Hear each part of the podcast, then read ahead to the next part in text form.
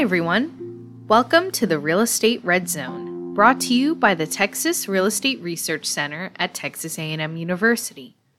I'm Haley Reeder Wiley, Communications Specialist.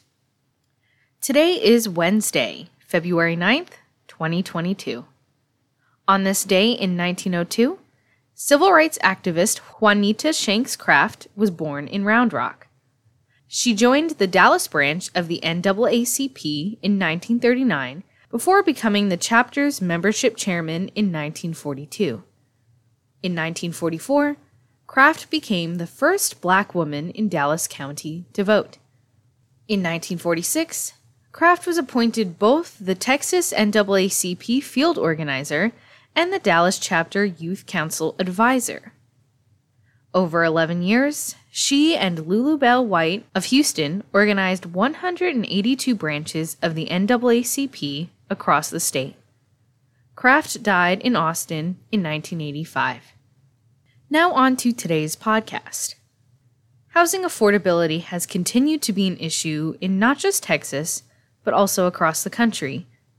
Widespread inflation has further diminished affordability, pushing many would be buyers into the rental market. But behind every rental property is a property manager.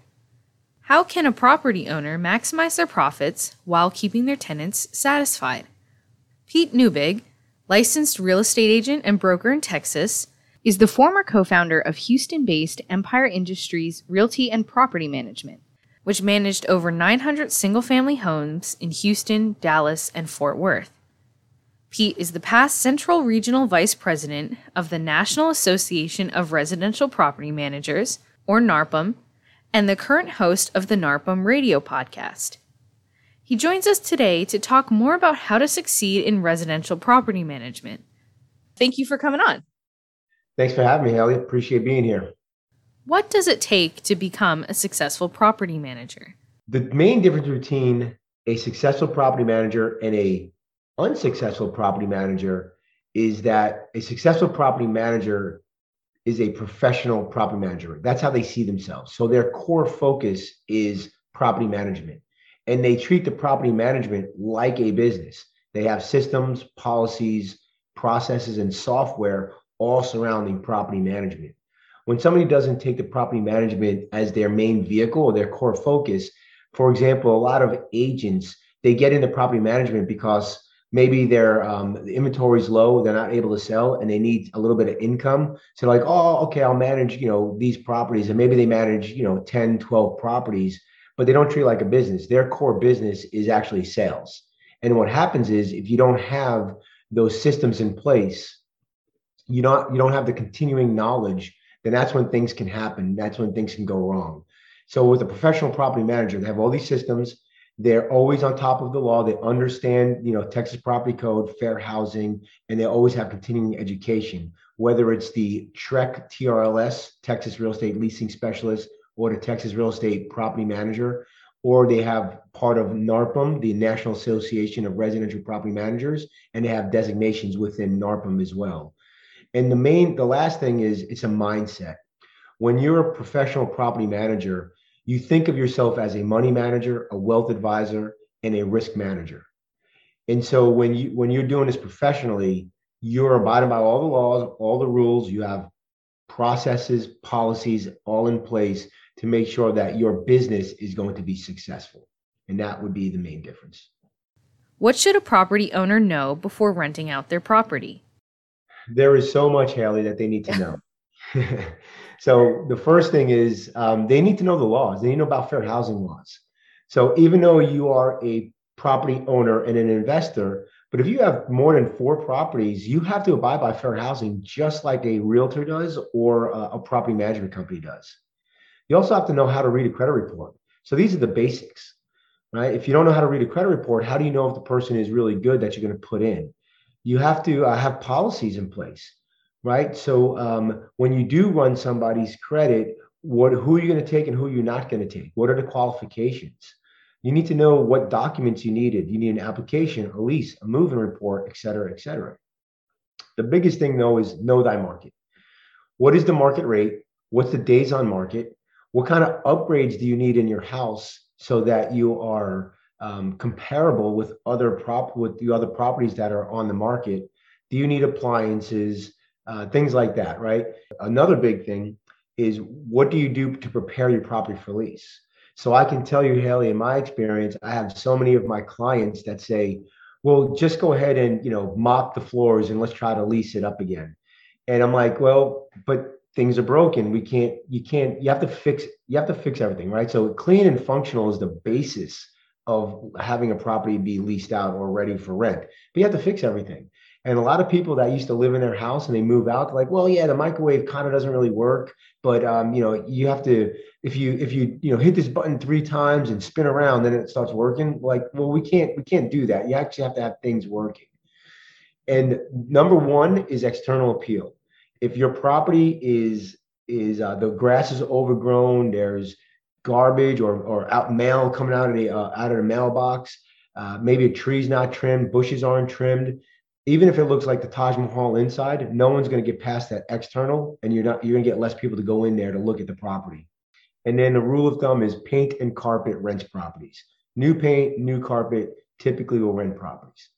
You also have to know how you're going to advertise it. Are you going to have professional photos? Are you going to video it? Where are you going to advertise it? And then what systems are you going to use for your application processing, your showing service, the inspection software? Are you going to use e-signature software? Are you going to use self-showing software?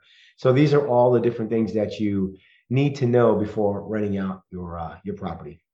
Renting out a property seems pretty complicated. How can a property owner best use a property management service to maximize their profits while keeping their tenants satisfied?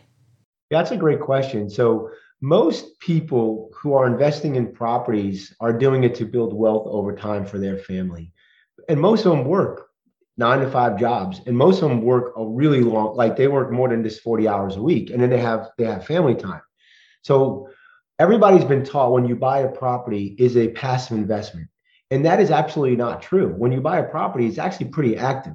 It may not be as active as wholesaling or doing some other stuff that's active investing but hiring a property manager makes that makes that investment passive because you are no longer taking the phone calls. You're no longer having to lease the property. You're no longer have to do the accounting. So a lot of a lot of things that you have to do when you own property, the property management takes uh, takes over. And then you have to ask yourself, what is your time worth?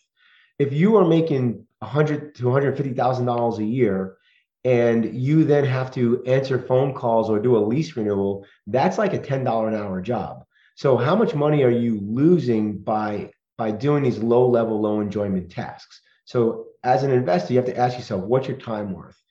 And then um, as an investor, whether you own one property or a hundred, you know, you own a business. The IRS thinks you own a business. The resident thinks you own a business. You know, Texas believe, you know, Texas and, and the federal government believe you own a business. So you have to treat it like a business. And as the CEO of your business, are you going to be the one that goes out there and handles a maintenance request or goes out there and make sure the turn is correct or or you know entering you know bills into your into your computer system? Or are you going to be the ceo hire the management company and run the business like a ceo right? So what can you do with that free time? You can build you can go find better deals. You can create relationships.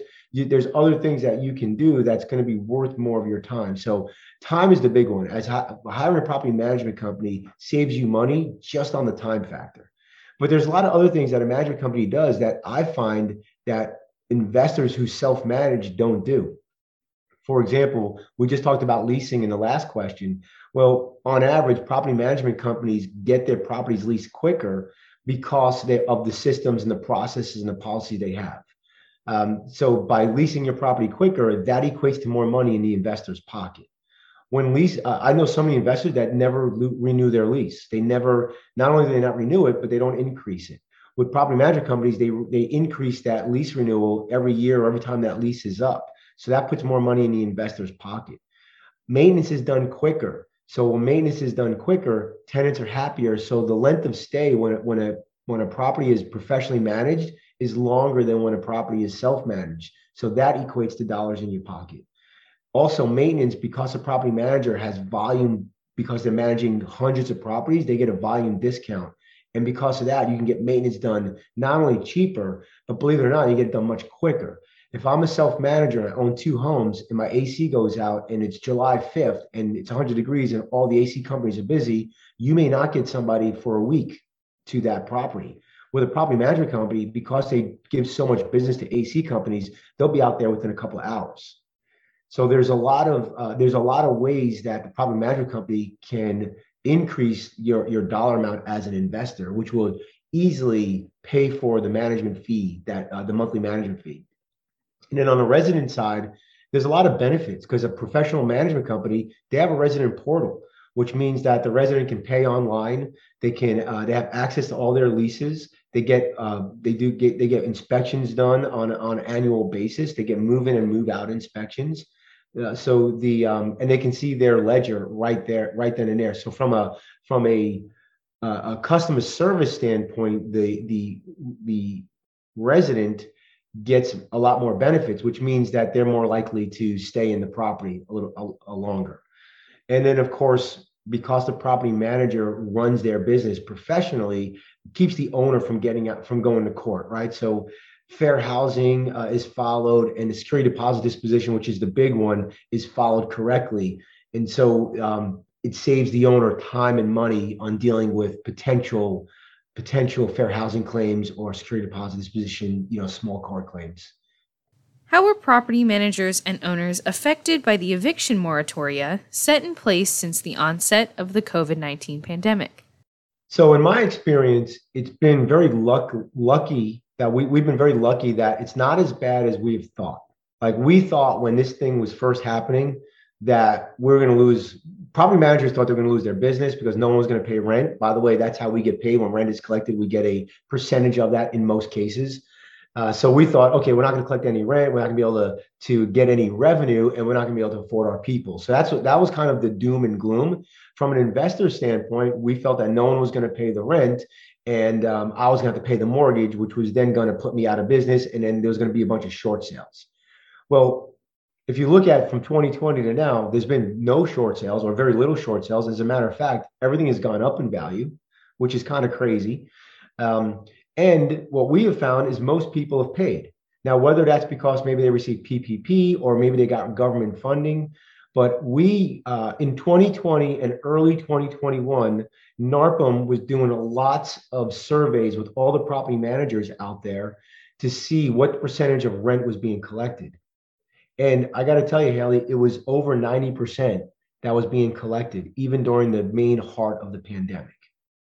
But now that doesn't mean that it was ever, it was great for everybody, right? If you are an investor and you have one or two homes, and on one of those homes, somebody decided not to pay, uh, and because of the eviction moratorium, I could not get rid of them, whether it was COVID related or not, because maybe courts were closed or because of the moratorium, and they were able to find a loophole.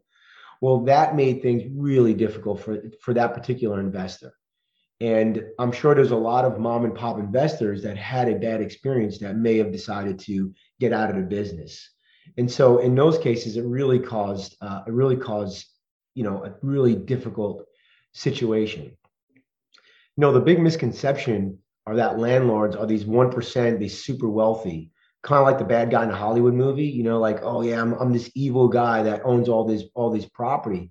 But in actuality, they're everyday people, middle class to upper middle class people, just trying to build wealth and trying to find a better way for their family. And so the eviction moratorium really hurt a lot of these people that they're actually almost like that we're trying to help. And so these people are, are you know, they're they're they need that rent to cover the mortgage and the taxes and the insurance and the maintenance and all that good stuff. And when you go three, four, five, six, six months without rent and you got to pay that mortgage, it, it can definitely hurt. You know, it hurts that investor to the point where they may have to sell the house. And of course, how do you sell a property when somebody's living in there and they're not paying rent? So it, it really caused challenges for a small percent of people. But overall, we were very fortunate me, I have a personal story. I own a few homes, and one of the homes, um, people couldn't afford to pay rent, and um, they uh, they I guess it was COVID related, but it took me about two months, and we were able to get government assistance for them, and they actually paid in arrears. So in the very beginning, it was really hard because they didn't have any assistance in place. And then finally, now um, after you know, like in 2021, they started having a lot of government assistance, not just from the federal uh, and state level, but even some of the local governments had some assistance in place. And so that really that helped me in my personal situation. But there were we had some clients that were um, that really got devastated by the by the eviction moratoria and the way the residents uh, didn't pay. Well, thanks again for coming on. Thanks for having me, Haley. Thanks again, Pete. For more, check out the NARPM Radio podcast. NARPM also has a variety of resources on their website. The links to the podcast and the website are posted on our podcast webpage and in the YouTube description box. For more housing data, check out our Texas Housing Insight Report. This monthly report is a summary of important economic indicators that help discern trends in the Texas housing markets. Read the publication online for free and subscribe to email notifications so you always know when the latest report is published. And while you're on our website, check out our research library. It includes a wide variety of research reports and articles. Latest topics include Texas rural land market dynamics, property owners associations, a Texas economic update, housing tenure, and more. The link is on our podcast webpage. That's going to be it for today's podcast. If you're looking for more from the Texas Real Estate Research Center, head to our website. That's www.recenter.tamu.edu. There, you'll find the latest data, research articles, blogs, news, and more. For more Texas real estate news, subscribe to Recon, our biweekly newsletter. You'll get all the biggest stories sent straight to your inbox every Tuesday and Friday. The link is down below. To stay up to date on when articles are published on our website, follow the Texas Real Estate Research Center on social media. You can find us with the handle at RECenterTX on Facebook, Twitter, LinkedIn, and Instagram. For more podcasts like these, you can subscribe on iTunes, Spotify, or to our YouTube channel. All podcasts are also available for free on our website. Thanks for joining us today in the Real Estate Red Zone, brought to you by the Texas Real Estate Research Center in College Station, Texas, where we've been helping Texans make the best real estate decisions since 1971. This is Haley Reeder Wiley, and I'll see you next time. Bye.